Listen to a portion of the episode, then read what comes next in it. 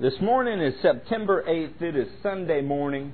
Our message this morning is cut the mustard. Y'all ever heard that English expression? Somebody can't cut the mustard. What's that usually mean? Yeah, it means they can't hack it. I have no idea where it comes from. I spent more time in the Word this morning than trying to develop some silly analogy. But in the kingdom of God, those of us that have pledged our lives to it, there are those that cut the mustard and those that don't. And it's determined by what they do. And what you do is determined by what you hold most dearly and closely to your heart. So I have been working to preach the message of the kingdom to you. When Jesus went out and preached, I showed you last week, He preached about the kingdom of God being at hand. It being right there in their lives, in their face, with their chance to participate in it. Well, while I was at this funeral this week of a young girl, by the way, this is her picture, Brooke Allison. How old was Brooke when she died? 4? 5? 5, and she spent the last couple years of her life battling leukemia. There were some quotes from Brooke that just moved my heart. You know, as a parent, you're sitting in a funeral of a child looking at a 4-foot pink casket, and all you can really see is your children in that. And while there was a mixture of grief and joy in the room, what I could not get beyond was this little girl had hold of the kingdom message.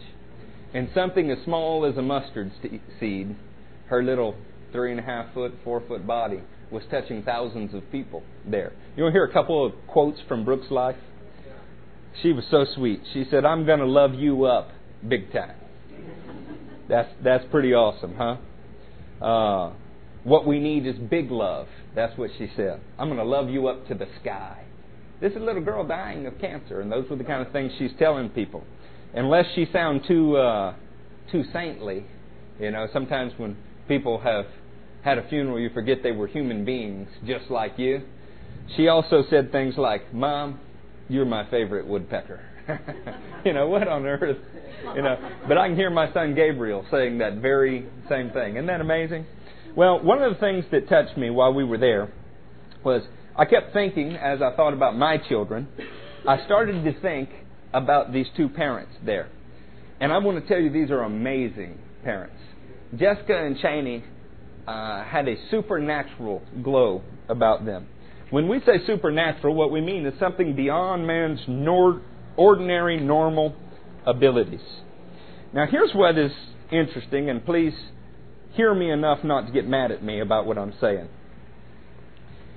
What they had was supernatural, but it should be certainly, absolutely expected of a Christian, because we are expected to operate in the supernatural. You do not expect to see real Christians grieving like they have no hope. What you expect to see is a joyful confidence that what we can't see, we are certain of, is true. And I saw that all over them. A business associate this week, I told why I had not returned his email more promptly. And he responded with, "Eric, I am so sorry. What a horrible, horrible event. Those things shake my faith." I understood what he meant. That's the normal response. I struggled with how to respond to his email because this man is genuine. You know, where he is with his walk is another issue, but he is a genuine human being, and he was heartfelt when he said that. And that's a normal response, isn't it? I realized I had a brochure from the funeral. Jessica and Chaney answered that man's question. And I know this is not really our message this morning about cutting the mustard, but I want you to understand there's a place where the kingdom of God becomes real in our lives. And that's the place we're supposed to dwell. Listen to what they wrote. Okay, this is Jessica, I believe, writing, but she writes from the perspective of her and Chaney, the parents of Brooke Allison. "I was thinking about something tonight, and I wanted to share it with you. I hope it's okay that I share just a little bit of my heart. I try not to get off tangents very often, but this is so stirring within me. Chaney and I have had people say things to us like, 'How do you do this? You amaze me.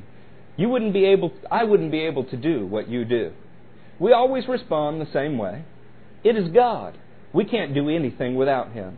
Tonight I thought, what is it exactly? I mean, I know it's God, but what is it about God that gives us strength and assurance? Do you know? I came up with a lot of answers like God is love and joy, God's peace and His grace and His presence and His people and all the prayers, etc., etc. When I searched a little harder, I realized that our strength comes from deep within our spirit, a spirit that is one with Him, united with Him in an intimate way. I want you to remember the woman writing this is about to bury her 5-year-old daughter, her very heart, you know. You ever love something? I mean, there's not very many loves in the world like a mother loves her daughter. I was reading this in the coffee shop for the first time this morning. And people sitting on my left and right are wondering why I'm crying, you know, because I'm usually loud and obnoxious. It's because something about this pulls me in. I can pull out all my reserves of peace and strength and determination in the natural and still come up bankrupt, weary, burdened, and anxious. But there's a huge difference when I pull from my spirit. My spirit deeply loves God and trusts Him. And out of this relationship flows all kinds of good things, like joy and laughter and peace and strength.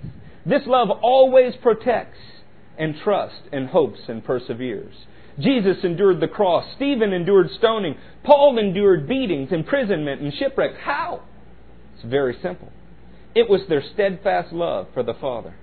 So even though we have looked at death day in and day out for 2 years now, and even though every doctor in this hospital is giving us a very hopeless message, and even though Chaney and I have had to watch doctors and nurses scramble to revive our precious girl over and over, and even though we have watched Taylor and our family cry painful tears, and even though Chaney and I have wept unceasingly at times, and our hearts hurt with unimaginable pain, our spirits still cry, "We love you, Abba Father." Friends, that's Christianity. I haven't even read the second half of the letter. That is real Christianity. Some of you had a hard time, I know. You did well with the teaching. Forgive me, you should read this letter later. By the way, that is my response to the business. I'll scan this letter today and send it. I can't put it any better than they did. The testimony of the parents who are enduring the trial is that they love the Father. And they experience unimaginable pain, and yet still from their spirit comes joy and laughter. That's Christianity, saints. That's an awesome thing. I know some of you had a hard time with my teaching that we don't grieve like the rest of men who have no hope. It sounded almost as if I was being callous at times. It's not callous, saints. It's not allowing your emotions to trick you into believing something that is not real. What is not real is when a Christian dies, it is not the end. The Bible does not even call it death. It calls it sleep. It's a very temporary situation. In fact, Brooke is very much alive right now, and God is the God of the living. In fact, you might say she's more alive. I remember that old worldly song, "I Feel So Alive"? No, of course y'all don't remember any of that. Y'all wouldn't listen to those kind of bands, right? She really is alive. Isn't that amazing? Awesome. That's where the rubber meets the road. That kind of faith cuts the mustard. Okay? So we're going to pick up this morning in Daniel. Actually, let's do this. Let's pick up in Psalm 92. Is that okay? Yes. Turn to the middle of your Bible. You'll find Psalms. Y'all know how this church is. People are going to walk in and out that door. For whatever reason, we are Church of the Latecomers. They show up as they please, despite my very best efforts. Do your very best to follow this train of thought. Last week, we taught about 2 different kingdoms. You have citizenship in this world system, but you also have citizenship in a heavenly kingdom that is being established on the earth. The gospel that Jesus taught was the gospel that the kingdom of God is coming upon the earth now, even in their very presence. The gospel that John the Baptist announced was that gospel. The gospel that the apostles preached was that gospel. Not that we would leave, go live in some other place on some other planet called heaven, but that heaven's kingdom, the dominion or rule of God, was being set up on earth. Nick, would you write something on the board? Across the top, write King's Dominion. Every time you hear the word kingdom of heaven, I want you to think about the king who is in heaven, whose dominion stretches down to the earth. Okay, yeah, write it big across the top. Y'all in Psalm 92? Yes. It is good to praise the Lord and make music to your name, O Most High, Come on now, isn't that true, Matthew? Didn't y'all have fun this morning? What a simple song. We lift your name up, we lift your... But isn't it fun? Something in your spirit cries out that it's true. You get excited about it. We even act like silly people. We dance for a king we can't see. We laugh and clap and have a good time. And some would say, only fools would act like that. But that would make you wonder who the fools are, wouldn't it? Yeah, the observer or the participant. To proclaim your love in the morning and your faithfulness at night, to the music of the 10-string lyre and the melody of the harp. For you make me glad by your deeds, O Lord. I sing for joy at the works of your hands. You know, those are familiar words that we've heard Christian singers, you know, sell albums all over the world with those words. In times of trouble, the only thing that you can cling to that is good, that makes joy come out of your spirit, are the works of God's hands and His deeds. Let's not get focused on the enemy. Let's not get focused on death. Death is an enemy. It's the very last one to be put down. When you see death, you know what the Christian should be trained to do? Go, wow, one day mortality will be swallowed up by what is immortal. People meant well, and I understand that, and I'm so thankful for the spirit that was in that funeral. But they misquoted Paul, and they misquoted him continuously. And it's because they didn't understand something. They said that, oh, this is the sting of death. This, what we're feeling now, is the sting of death. That is not what Paul said. Paul said, where, O death, is your sting? Paul had learned to look into the eye of the enemy and deny that it had any hold on him. Now, I'm not talking about not grieving. Okay, I'm talking about not grieving like men who have no hope. Paul looked right into the face of the enemy and laughed. He said, where, O death, is your sting? Where is your victory? You know, at my funeral, I want you to know now, those of you that survived me, I want someone to sing, ain't no grave going to hold this body down. Because that is the cry of my heart. That is the... Now, I know it's kind of a cheesy old song. Feel free to get Matthew to dress it up. That's okay. But those words, man, that's the truth. You know, lots of people said things like, we will go to join Brookie. You know, I wanted to stand on a pew and yell, Brookie will come to join us. On the earth, we will see her again in a glorified body in the kingdom of God. If that's your hope, then you can walk in the kingdom now by its principles, under the dominion of the King now. And that's what we're going to talk about today. Introduction, huh? I can't help it. It's flowing from me. Go ahead and skip down to verse 12. Not because the rest is not good. It is fantastic. But as usual, I'm going to run out of time as we preach today.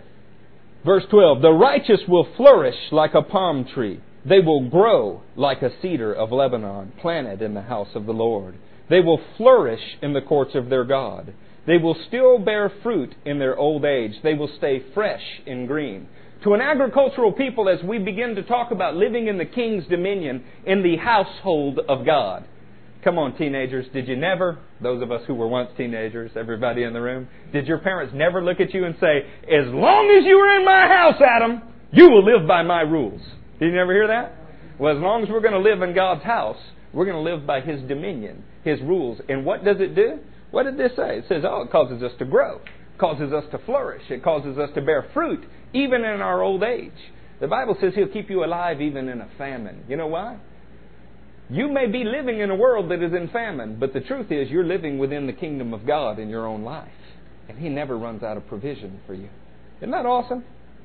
I wanted to point that out in Psalm. Micah 2:12 teaches about something. I taught about it last week. You can turn there if you want. If not, I rarely lie when I preach, so you can trust me. Spoke of a time period where God would send someone who would break open the way. Then, following the one who broke open the way, would come a king who would lead the people out at their head through the hole that was broke open. That's Micah 2:12 and 13, paraphrased in the King Eric. Now, why am I telling you about that? Because last week, what we found out is John the Baptist came with a message. And his message was, the kingdom of God is near. Another way to say that is, the King's dominion is near. It's right at your hand. It's about to envelop you. It will overcome you if you let it. He broke open the way where there was no way. Where people didn't know how to walk in the King's dominion, didn't know how to live it. All of a sudden, a pinhole of light appeared. And then a king named Jesus walked it perfectly, showed us how to live in the King's dominion Constantly, in every situation, to the extent that he said things like, I only say what my Father in heaven says. I only do what I see him doing.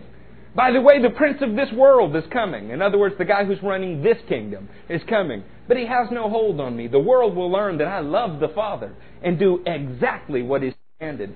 Jesus was the king at the head of the people, even the Lord himself, showing us the right way to walk in this kingdom while on the earth. Matthew 11:12 says that from the time of the prophets until now, John the Baptist, the kingdom of heaven has been breaking forth.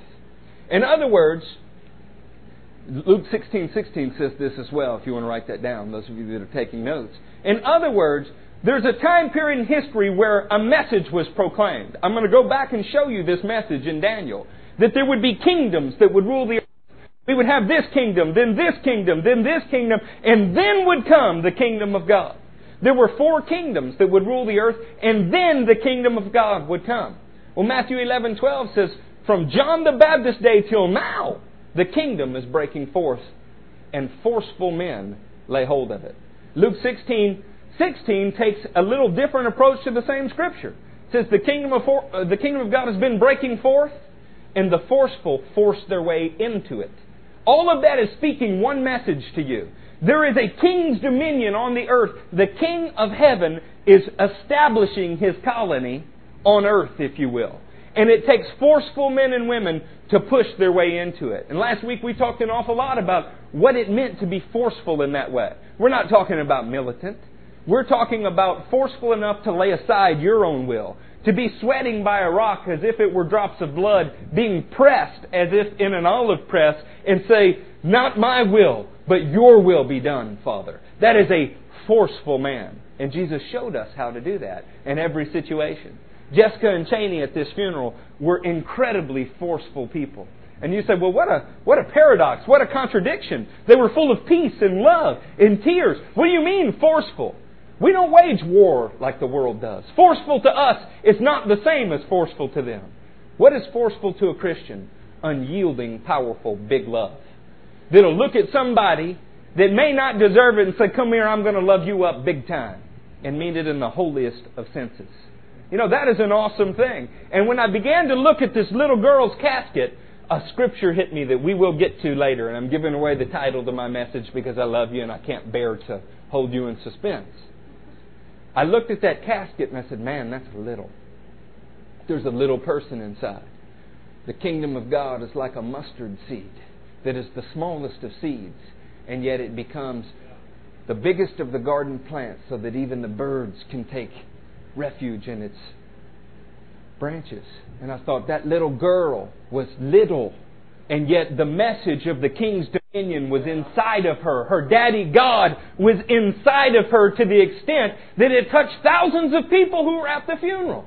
And I thought, oh man, is God good. He introduces something small, the message, the kingdom is here. And it's so small that it's insignificant. You could step over it. But those of us that have taken root in our heart and you cultivate it and you don't let the weeds choke it out and you make sure it has good soil and you water it and you refresh it, it will take over your whole life. It'll even stretch into the lives of everybody around you. This is the message of the kingdom. I preach about a centrifugal Christianity, something that starts in you and spins outward. I preach about a Christianity that is deed-based and not creed-based, because the kingdom is supposed to be expanding, growing in you. There is a king's dominion, and every man is hearing the message. Will you live in it or not? Too long we've heard Christian fairy tales. Just believe on Jesus, believe that He died and resurrected, say the right words, get wet at church, and you'll go to heaven. It's ridiculous. That is not the message of the kingdom. That is a tiny part of your admittance into the kingdom. That's like telling somebody, be born and you'll live. You know, is that all you would need to know? As soon as the baby's head crowns, that's it. That's his instructions for life. That's silly. It's silliness, and it's why we have that's why we have such a decadent, lazy church that does not understand the king's dominion, doesn't understand the necessity of obedience, that faith in you produces obedience. Romans 1:5 says that. I said, I'm called not only to the Jews, but to the Gentiles, to call them to the obedience that comes from faith. Faith in you produces obedience. Why? Faith is trust. You are trusting that the King's dominion is real, even though you don't see it enforced in every situation. You are trusting that it is true. And that trust produces in you an obedience. When somebody says, oh, events like this, they sometimes shake my faith. It sounds so easy and so religious to say, sometimes our faith is shaken, right? Because nobody seems to know what faith is. It's some kind of intellectual acceptance that you have the answers. That is not faith. Faith is trust in the King's dominion. And you know what? I cannot understand why something happened and still trust in the King's dominion. Come on, saints. This is real Christianity. When you see Jessica and Chaney, and you say, why are you lifting them up like this? Because they suffer greatly and yet they prevail. And that is Christianity. Christianity is not the I'm blessed gospel. Christianity is not I'm rich, I've got everything that the world has. That is not Christianity. Christianity is I am pressed, but I will not be crushed. That is Christianity. Christianity becomes real under heavy oppression. This is why the church spreads in the book of Acts. The harder the devil hit it, the harder the hammer swung and hit the anvil, the more the church spread, because that is real Christianity. What the devil was never able to accomplish through affliction, he's accomplished through affluence. God did not call us to live easy lives. He called us to endure the impossible so that people would go, David is living supernaturally, something beyond our normal ability. We've been taught to think supernatural is just miracles. It's getting the girl out of the casket. And that is awesome. And I look forward to those things. Have seen some of it in my life, not nearly enough. But we forget that supernatural is staring in the face of death going, where is your sting? You have no victory over me. Say, how could you expect somebody to do that? Because they trust the King's dominion is real. And I watched two people do it this weekend. Two people whose theology is not perfect. Two people whose lives are not perfect. These are not paragons of virtue that are suddenly going to be raptured away into heaven because they're unique. They're real human beings that hurt just like you do. That have financial struggles just like you do. That struggle with things in this world just like you do. And yet, it's real in them. It's time, saints, to stand up and be counted. We need a faith that cuts the mustard. By the way, mustard was mustard seed. Y'all got that? Charlotte got it. All right, we'll keep going with that. Go to Daniel 2. I want to show you something about these kingdoms.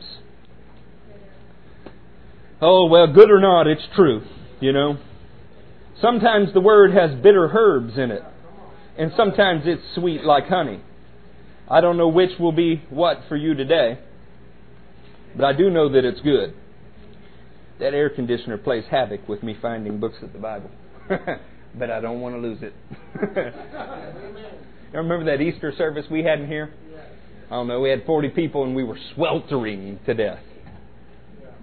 I look forward to the day when we look back on 40 people and laugh thinking that was a crowd. How about that? Okay, in Daniel 2, starting in verse 24. This ought to be a familiar story to most of you. If you don't read your Bibles, if you're kids, I'm sure you've watched VeggieTales. VeggieTales teaches this.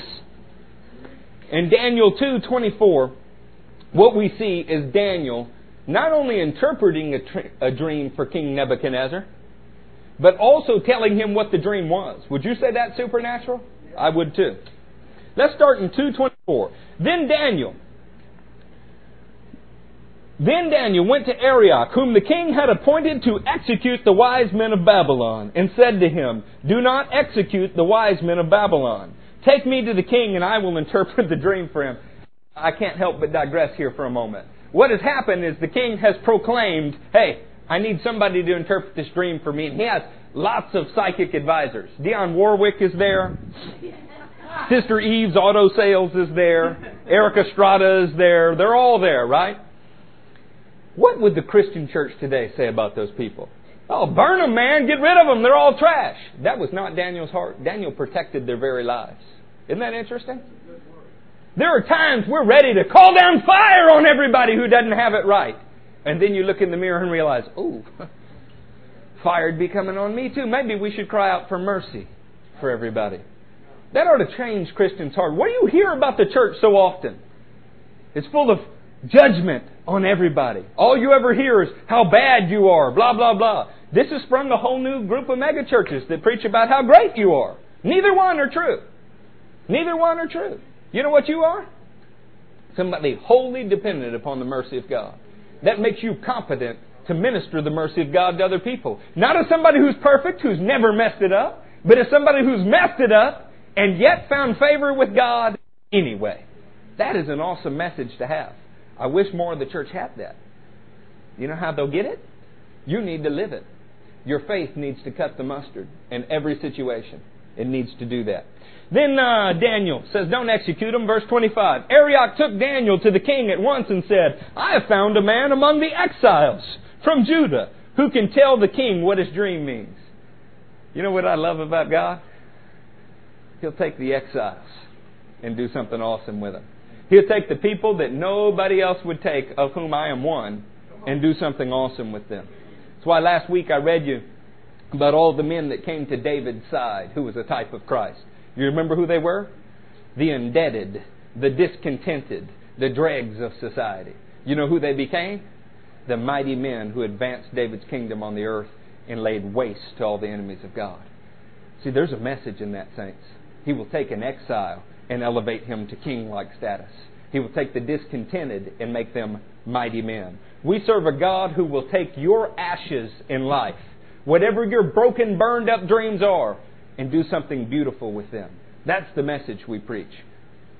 That's the message we live, not just preach.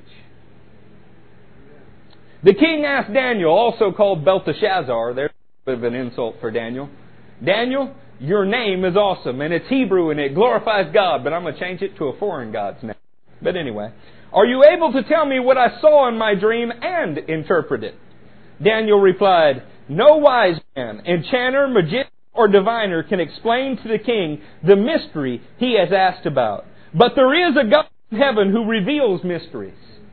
One of the things that I love about Daniel is he is in a position here to allow himself to be elevated, to allow himself to be seen as someone great. And instead, he takes the opportunity to glorify God as someone great. And so the result is he gets both. He goes down in history. Men like Ezekiel write in their books, are you as wise? He goes down as Daniel, the one who saw the kingdoms. You wait till you hear the message that Daniel gets here. Daniel gets a revelation that surpasses any in the Old Testament anywhere. Daniel understands on multiple occasions how many kingdoms will rule the earth, what their characteristics will be like, and how the kingdom of God will be set up on earth. I'm not even sure that John, who we sing about and call John the Revelator, understood that, except for his revelation was based on Daniel. What an awesome thing. But it starts with, hey, nobody can do what you ask, King, except God, and I'm His representative. Man. But there is a God in heaven who reveals mysteries. He has shown King Nebuchadnezzar what will happen in the days to come. Your dream and the visions that pass through your mind as you lay on your bed are these. I want you to get this, saints. He's hearing from God what the man dreamed. You know? You ever play that game with somebody? You won't believe what I dreamed last night. Come on, guess. Well, come on, man. I mean, what are you asking? They talk about a needle in a haystack. That's what the king did to him. As you were lying there, O king, your mind turned toward things to come. And the revealer of mysteries showed you what is going to happen. I love to think about God as a revealer of mysteries. There are all kinds of things that are a mystery to me. There are things in this creation I just don't get, you know? Why is 60% of the Earth's surface covered with water that is so deep we can't build anything that goes down to the bottom of it? You know? There are all kinds of mysteries here. Why is it that leukemia is allowed to take the life of a 5-year-old little girl? But we serve a revealer of mysteries. And if you earnestly seek Him, love Him, and trust Him, He will teach you everything you need to know. Those of you that know me well know I have two fathers, two men that I call Daddy and that I love very much. And one is watching by internet, and one is here in the church. And I was talking to Bobby, the one here in the church the other day, and he was telling me about watching a scientist who were we talking about? You remember? Was it Newton? Isaac Newton. And how in Isaac Newton's life, all of the things that he invented. This was a man who apparently loved God, and the mysteries of his time were revealed to him. You know, Isaac Newton is credited for, most well known for figuring out the formula of gravity and how fast it accelerates everything and acts as a constant and all of those neat things. But what Bobby was telling me many people don't know about him is that he diligently searched the Word. He studied the Word regularly. We live in a day where we're taught that science and religion are mutually exclusive. This was never the case until this last century and a half or so. All of the great scientists in the world saw God as the revealer of mysteries. And God Himself taught them mathematics and put in the hearts of men things that caused them to yearn for truth. And He revealed it. Have you ever wondered what made one man get in a boat and sail off what he thought might be the edge of an earth while all the others stood on the shore? God had to put that in His heart. God does those things. You ever wondered why it's two different Jews that ended our two world wars? Alfred Nobel invents TNT, ends World War I. Alfred Einstein invents the nuclear physics that create the atom bomb and ends World War II. God put it in their hearts. You say, but one of those men was a philanderer. He was not a good man. God can use people that aren't good. Might be proof of that in this room. But we hold out the hope that God is making us better than we were yesterday. Amen. Not a sinner, I am a saint now, but that sainthood is credited to me. It was not earned. The revealer of mysteries showed you what is going to happen. Verse 30, as for me, this mystery has been revealed to me. One of the things that's wonderful about God, I mean just awesome, is He'll take a lowly exile and reveal His deep mysteries. You remember Jesus prayed, I thank you, Father, for revealing this to the lowly and hiding it from the wise. God's always been in this business. That's not a New Testament thing. That's His testimony. He reveals things to those who humbly seek Him. And what is our job? Then to go and display it in our lives. It wouldn't have been enough if Daniel just knew this. That wouldn't be enough. He had to proclaim it. And you know what? In this very action, what did the king say he was going to do to all of the wise men? Kill him. So if the king's not impressed with what Daniel says, he's going to get killed. And he had to guess what the dream was. Is that real faith? Real trust in God's dominion? Well, yeah.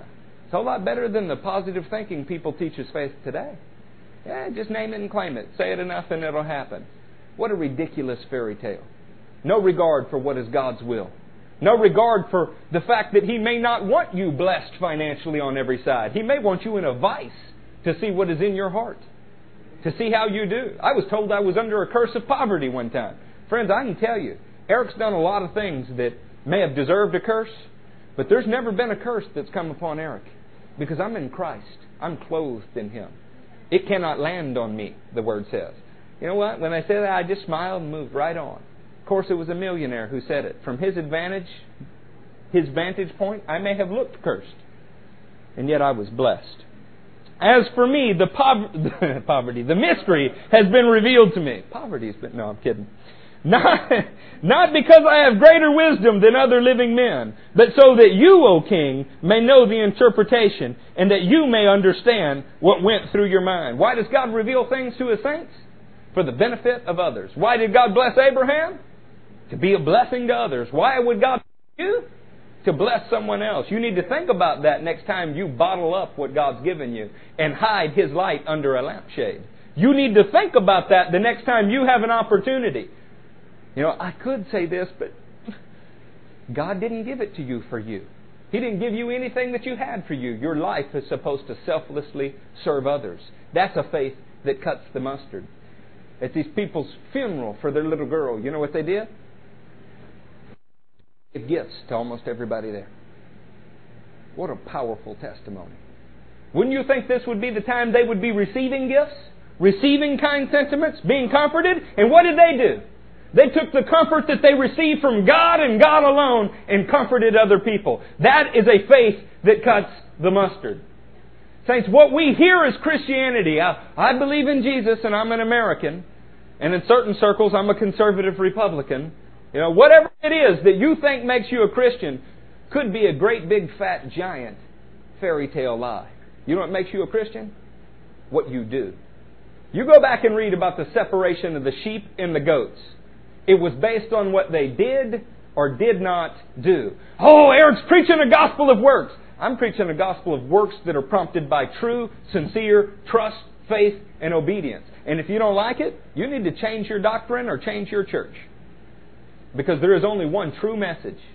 And the other thing is greasy, sloppy grace that does not work and becomes a license for immorality. The Scripture rails against it.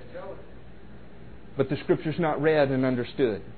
They diligently search God for ways that they can build gymnasiums and feed donuts instead of the manna that comes from heaven. You looked, O King, and there before you stood a large statue, enormous and dazzling statue, awesome in appearance. The head of the statue was made of pure gold, its chest and arms silver, its belly and thighs bronze, its legs of iron, its feet partly of iron and baked clay. While you were watching, a rock was cut out, but not by human hands. It struck the statue on its feet of iron and clay and smashed them. Then the iron, the clay, and the bronze, and the silver, and the gold were broken to pieces at the same time and became like chaff on a threshing floor in the summer. The wind swept them away without leaving a trace. What got swept away? The chaff. The chaff, not the rock. We're going to read more about that. The chaff. John the Baptist came preaching about a man named Jesus. He said, the winnowing fork is in His hand. He will gather the wheat into His barn, and the chaff will be burned with unquenchable fire. There's a parable of wheat and tares. The tares were taken out, snatched away, and burned with unquenchable fire. The wheat was taken into the barn. You will see that consistently. And yet all we are ever told is the wheat is going to be taken out while the chaff is burned here on earth. That is not taught, not anywhere in the Scripture. The kingdom of God is being established. It comes on the heels of the kingdoms of men. Watch this. But the rock that struck the statue became a huge mountain and filled the earth. We're talking about... Nick, throw me the pen. We're talking about a rock. Okay? What's a rock? It's a little bitty chip of something. What does it become? A huge mountain. And what did it do? Huge mountain. And it filled the earth. The kingdom of God here is being likened to a rock cut out of a mountain. Something small that is inserted into a situation. It caused the kingdoms of the earth to crumble. And as they crumble, the rock grows. And the rock grows to become a mountain that fills the earth. Friends, this is what the Bible calls the mountain of the Lord. The interpretation to this dream is given. I don't have time to read it all, so skip down to verse 44. Let me tell you what happens between there. What we hear is, oh, King Nebuchadnezzar, you are this head of gold. This head of gold is your kingdom, which has been given dominion over all of the earth. By the way, that's Babylon. What we hear is that the next kingdom is the Medo-Persian kingdom, one that's inferior to the first, but that comes after Babylon. What we hear after that is that a Greek kingdom will take over the world. By the way, all of these kingdoms happen, and Daniel's prophesying way before it ever occurs. And after the Greek kingdom, there would be a Roman kingdom. It's kingdom that we're going to read about just a little bit. Verse 44. In the time of those kings, the God of heaven will set up a kingdom that will never be destroyed, nor will it be left to another people. It will crush all of those kingdoms and will bring them to an end, but itself will endure forever. This is the meaning of the vision, the rock cut out of the mountains, but not by human hands. A rock that broke the iron, bronze, the clay, and the silver, the gold to pieces. The great God has shown the king what will take place in the future. The dream is true. The interpretation is trustworthy. Then King Nebuchadnezzar fell prostrate before Daniel and paid him honor and ordered that an offering and incense be presented to him. Nebuchadnezzar could see something cool really happen, but you can see he's still a little off base. Where should the offering have been presented? To God, not to the messenger. Surely your God is the God of gods and the Lord of kings, and a revealer of mysteries, for you were able to reveal this mystery. This vision gets repeated in several different ways. In fact, in Daniel 7, flip to Daniel 7. In Daniel 7, we see these four kingdoms, the same four kingdoms as four beasts. The first time we see them as a statue, and each medal in the statue represents something about the kingdoms. One is divinely led. Nebuchadnezzar later in life, his last recorded words are, God is able to abase the proud. He got the revelation. He got the revelation that the only authority he had came from the Father. The same revelation that Pilate didn't understand when Jesus stood before him. Nebuchadnezzar got it. The next kingdom that came was the Medo-Persian Empire. And they were inferior to the Babylonians in almost every way, but they were still used of God as a Gentile kingdom on the earth. They raised up a man named Cyrus who rebuilt the Jewish temple. Then after that comes Alexander's kingdom, the Greek kingdom. They conquered most of the world, forced the world to speak Greek. Again, something that was seemingly a bad thing that God used because it paved the way for the gospel to be translated into a language all over the world people could understand. Following the Greek Empire came the Romans. This is what Daniel's statue had been, iron legs that went down into 10 toes that were mixed with iron and clay. In other words, as this kingdom went on, it would be divided. As the division went on, it would be further divided and it would become weaker. And it would be upon that kingdom that the rock that is the kingdom of God would fall. I'm sorry, when the book of Luke starts out, it says that it was in the time of someone. Who was it? Was it an American? Was it an American kingdom that Jesus was born into? No, it wasn't. Oh, it was the Spaniards. No, it wasn't the Spaniards. It says, in the time of Augustus Caesar, a census was taken. Augustus is the nephew of Julius Caesar. His name means the august one, the revered one. His kingdom is the fourth kingdom that comes upon the earth. And it's in his day that the little chip falls out of a mountain. An obscure carpenter. Somebody of little account. Not the kind of man with beauty or majesty that someone would be drawn to him. But that little chip is becoming a mountain that will fill the whole earth. Now, saints, I'm not an amillennialist. Some of you know what that is and some don't.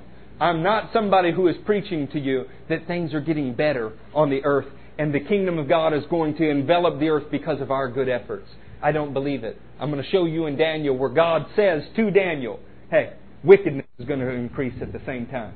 What we are seeing is the righteous are becoming more righteous. The wicked are becoming more wicked. And we have two kingdoms on the earth clashing.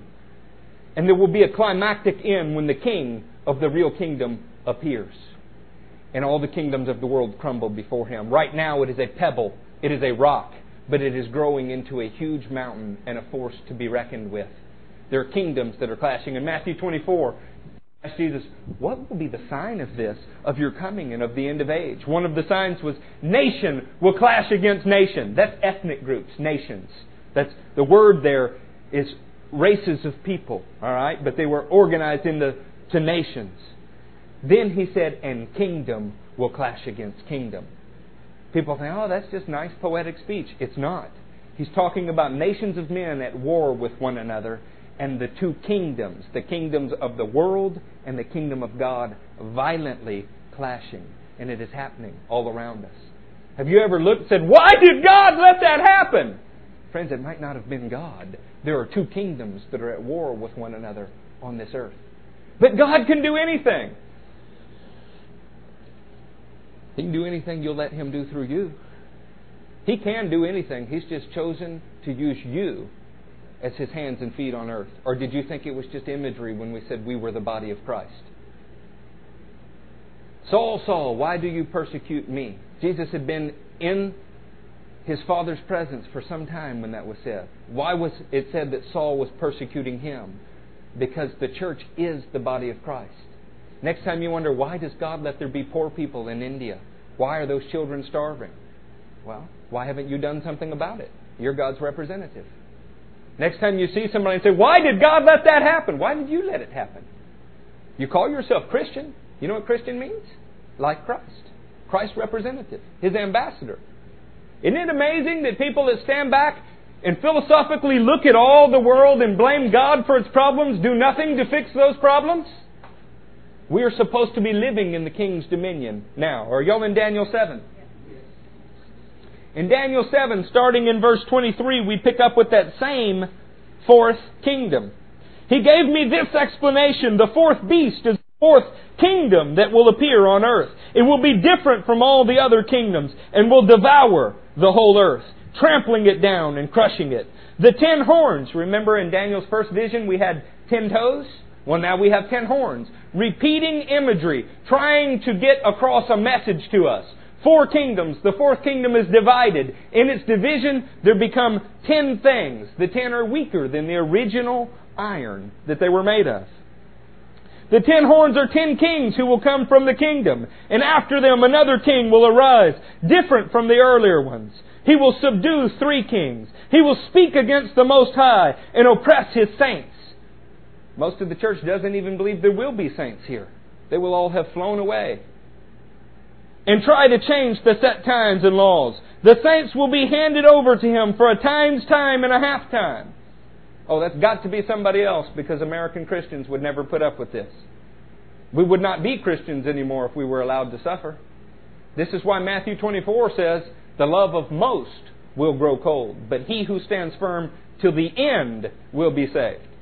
Well, we take out the black highlighters to those and emphasize 2 verses that build a theological house of cards waiting to fall on its teachers.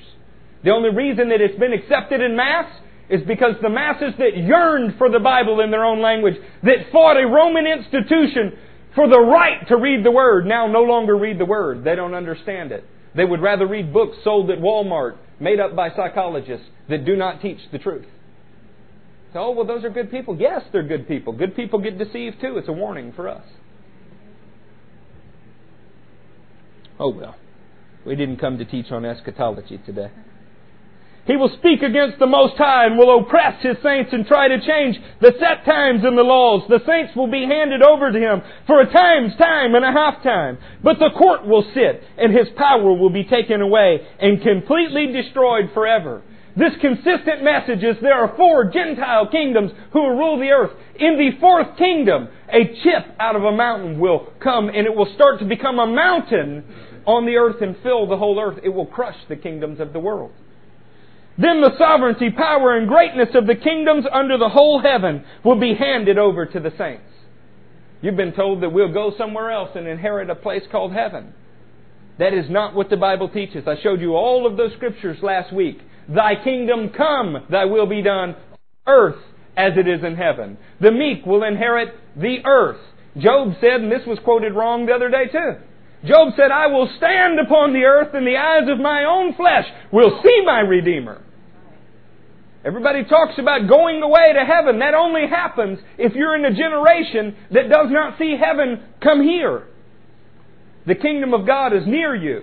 It's on you, it's enveloping you, and it will envelop the entire earth, and all will be in all. Corinthians 15:28 teaches that Jesus will bring everything in subjection to His Father. In heaven and on earth, the Father's kingdom will perfectly extend over the whole thing with no rebellion. Kingdom of heaven, you need to learn to translate as the King who is in heaven's dominion on the earth. But the court will sit and His power will be taken away and completely destroyed forever. Then the sovereignty, power, and greatness of the kingdoms under the whole heaven will be handed over to the saints, the people of the Most High. I love how everybody wants to make this only Israel. We want their blessings, but we want none of their struggles. You search your heart. You read this scripture without a doctorate in theology or a commentary telling you what it means, and you tell me that the saints, the people of the Most High, who suffer under this oppressive king are only Israel. And see if that sets right with your spirit. I don't believe it will. His kingdom will be an everlasting kingdom, and all rulers will worship and obey Him. This is the end of the matter. I, Daniel, was deeply distressed. Daniel was upset about this. You know why? Because he understood that it meant for God's people it was going to get tough. Turn to Daniel 12. I promise we will get to the New Testament. Have you noticed that people that quote an end times picture that has nothing to do with the kingdom of God on earth, has everything to do with a tail tucked between your legs running away, never start in the Older Testament? Why do you think that is? Why do we only know how to quote 1 Thessalonians 4:17? Why do you think that is? Because there are Greek heresies that have entered the church that the Jews never would have accepted. They had a foundation in the 39 books of the Old Testament that taught them about what to expect from God. So that when this rock that was cut out of a mountain appeared, some of them could grab hold of the message and understand. That's why their questions are what they are and ask, are you at this time going to restore the kingdom to Israel? Is it now? Is it now? Is it now? They knew what they were waiting for. Today we want to be propped up by a jukebox when we die. We want to fish by heaven's fishing hole. How retarded. It is. It's absolutely moronic. And you say, well, Eric, that is so mean, that is so harsh. It's because it is something other than the good news of Jesus that was preached. And we've accepted it. You know why we've accepted it? Because the generation before us did. You know why they accepted it? Because the generation before them did. All the way back to, most of this happened between 1650 and 1850. And now we don't even study or search anymore. We walk into a church and say, tell me what I need to believe. Give me the 14 points of doctrine. Our pastors go to seminary, and they're not taught to challenge the authority. They're not taught to dig into the Word and test every doctrine. You know what they're taught to do? Accept it or you can't be one of our number. We'll cut off your resources.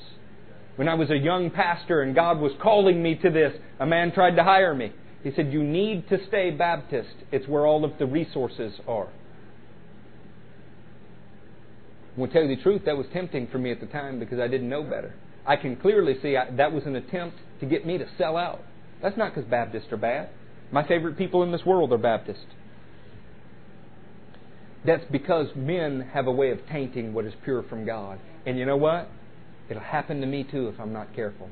Every day we need to examine ourselves. There is a kingdom and we have to live in its dominion. It's being set up on earth.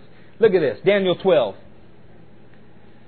I wanted to read you all of this, but I can't. So let's start in 9. He talks about a time of great distress unequaled from the beginning of the world till then and a resurrection occurring.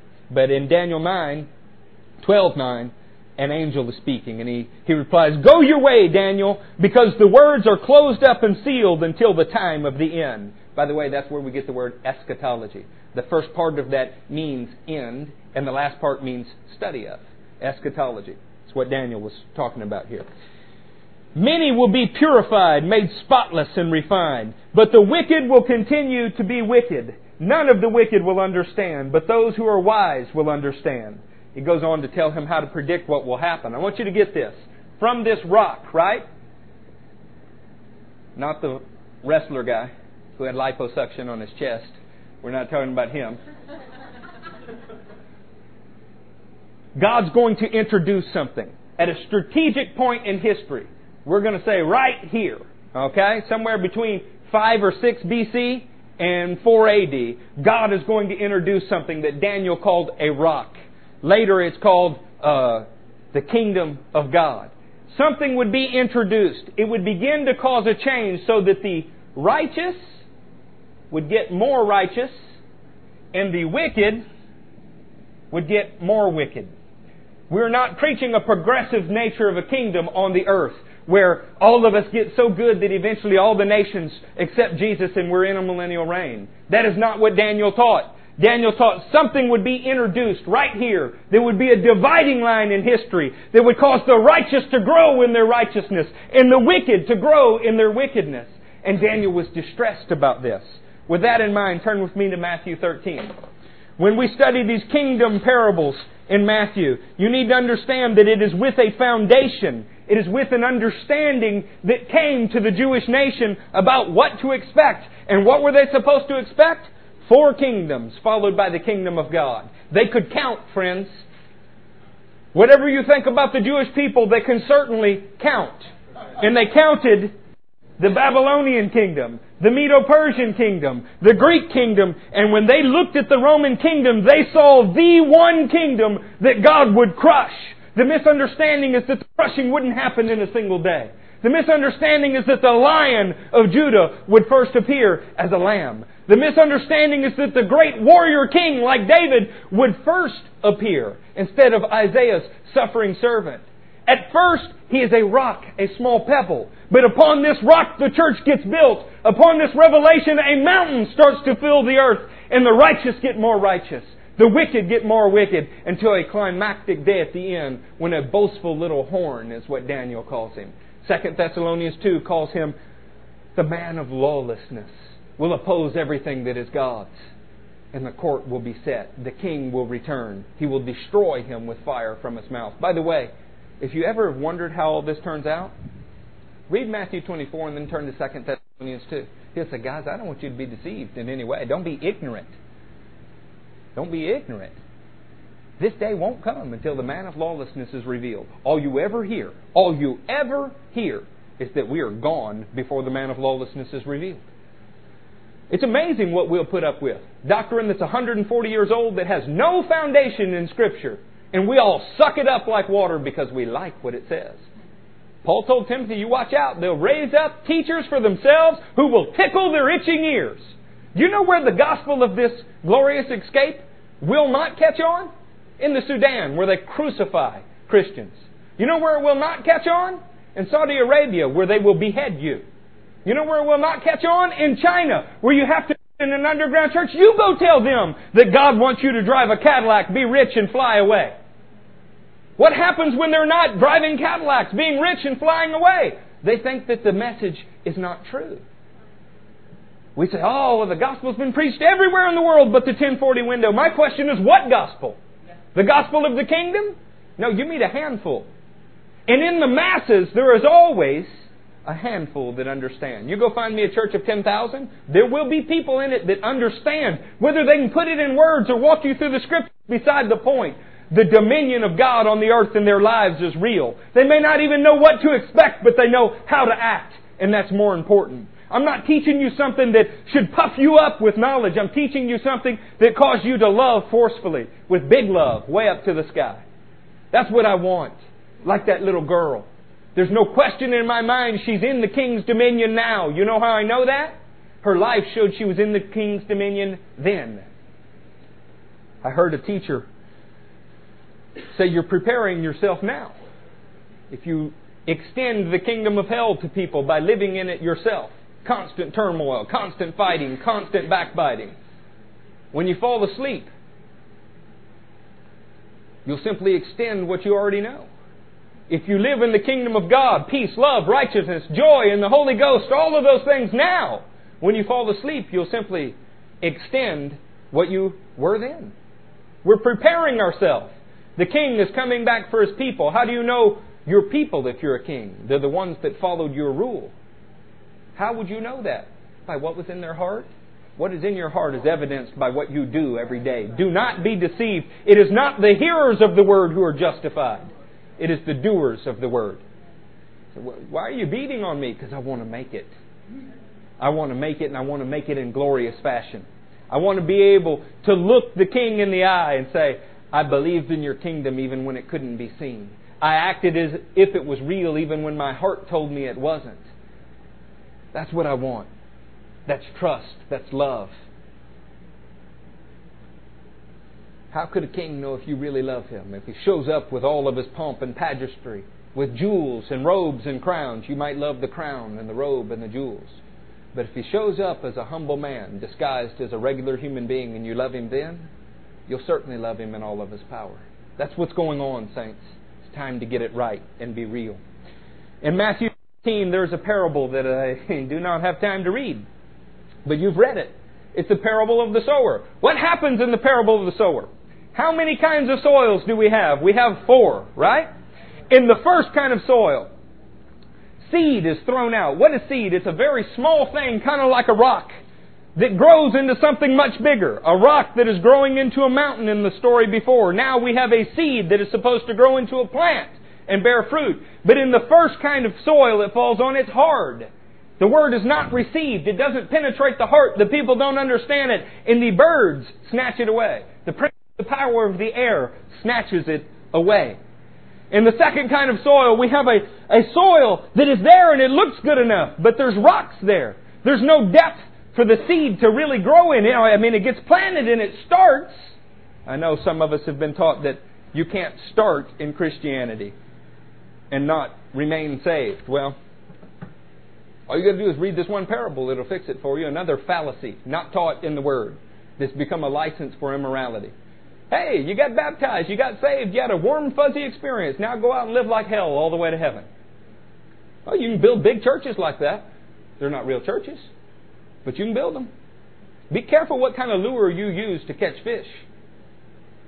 Use trash, you will catch trash. Jesus never begged anybody to follow Him.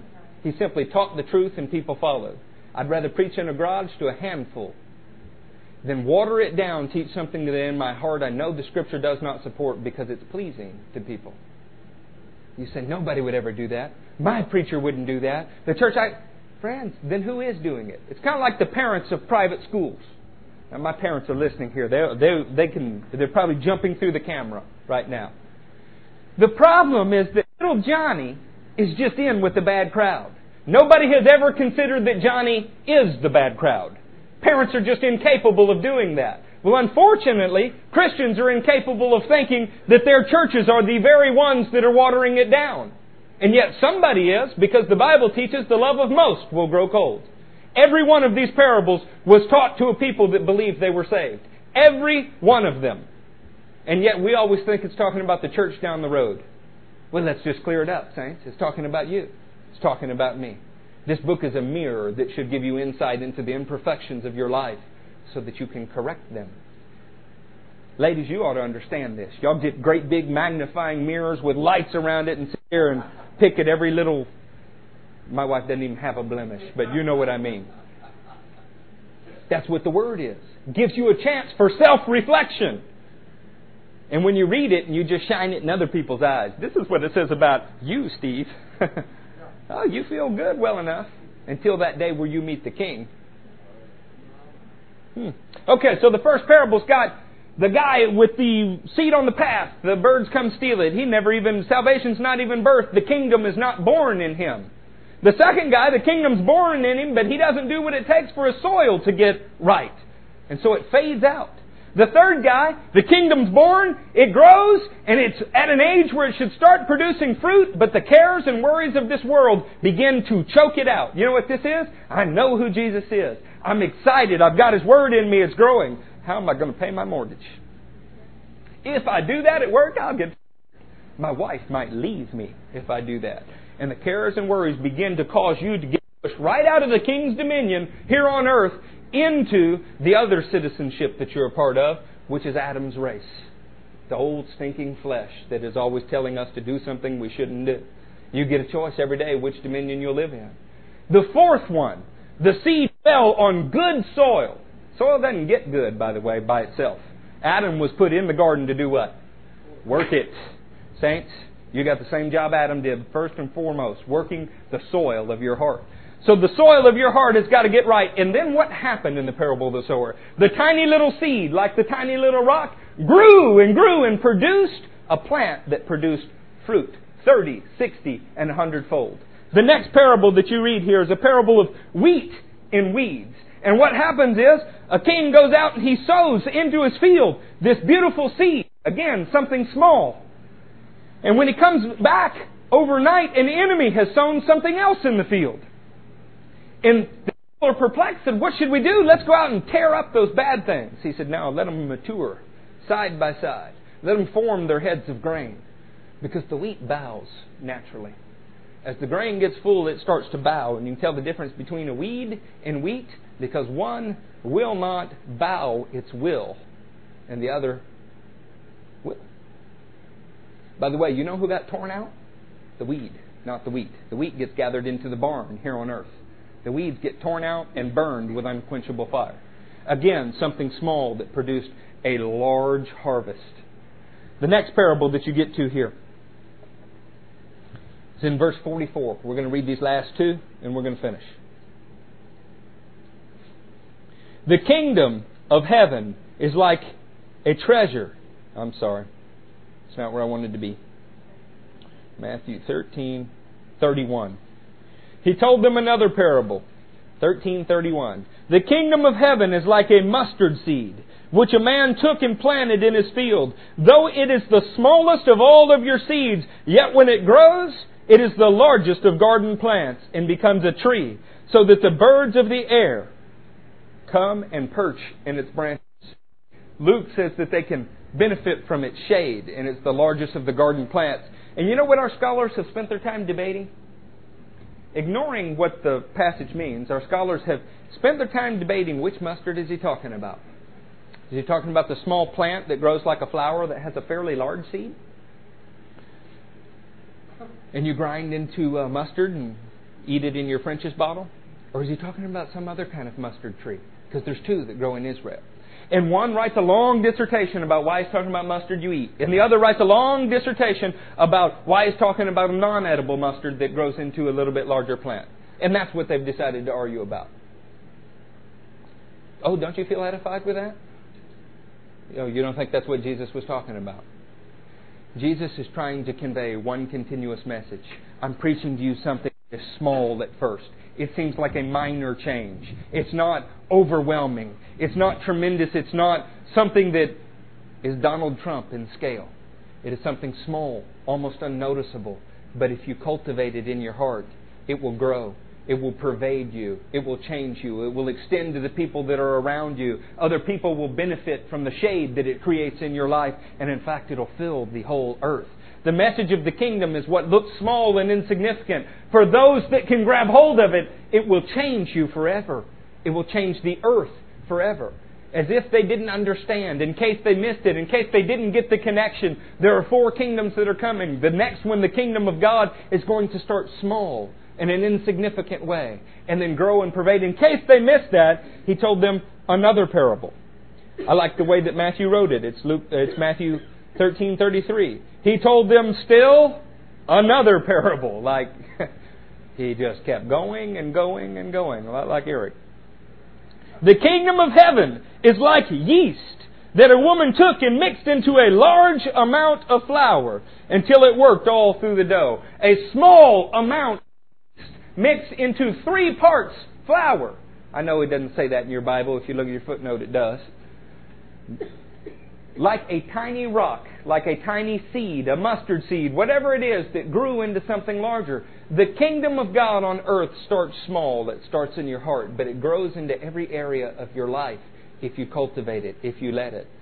And the King is coming back for those who are already in His kingdom on earth.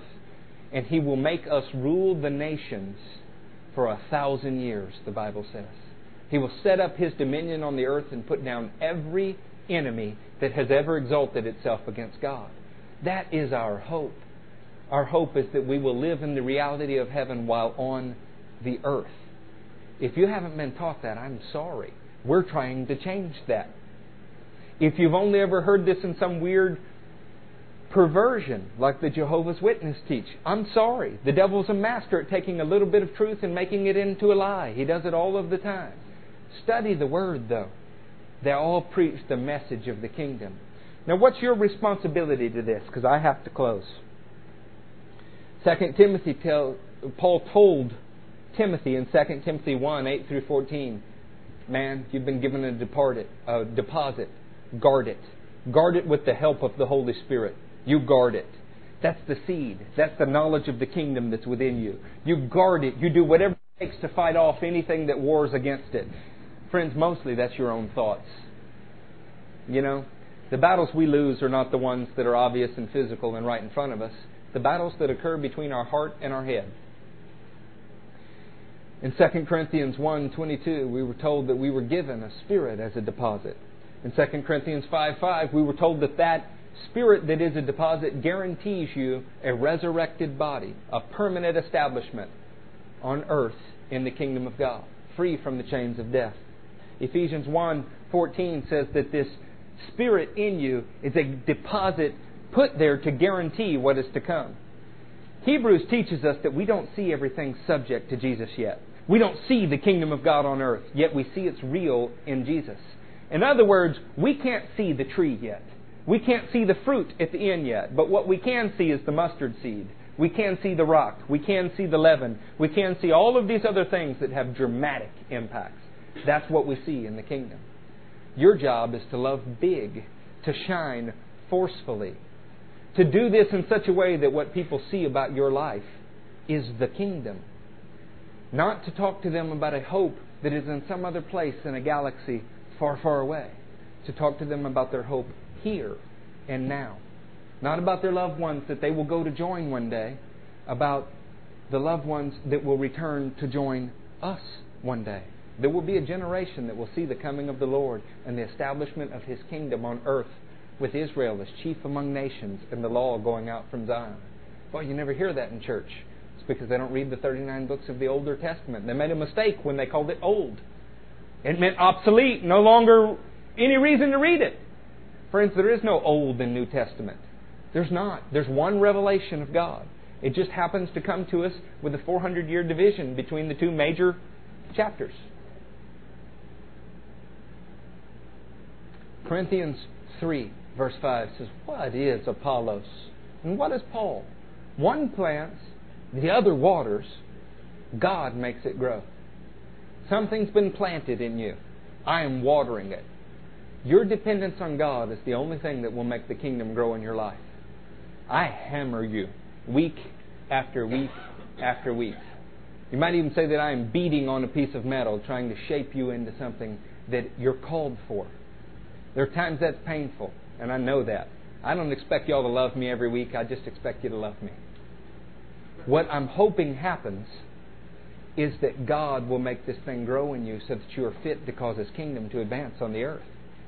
This is the only way that I know, because this is what is real to me, and it's what I see in the Word. Matthew 25 teaches about a parable that a man goes out and he puts things on deposit with his friends, actually his subjects. One thinks he does a good thing by simply burying it. All of the others did something to increase it.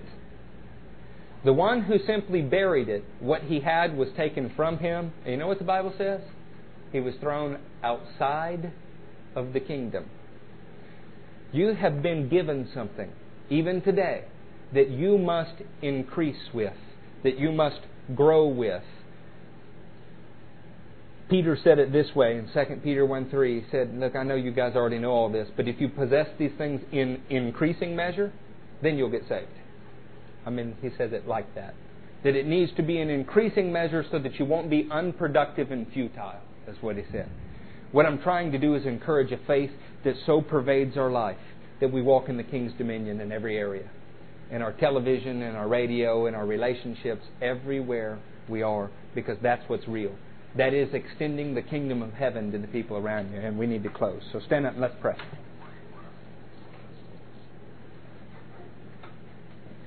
In business, we're taught to measure what they call ROI.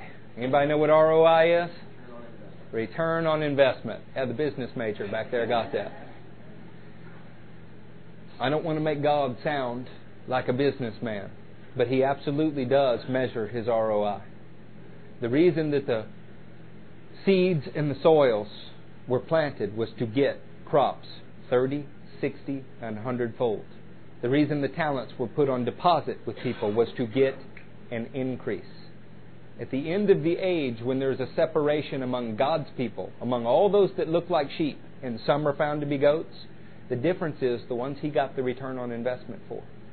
You not only need to guard what you've been entrusted with, you need to grow it.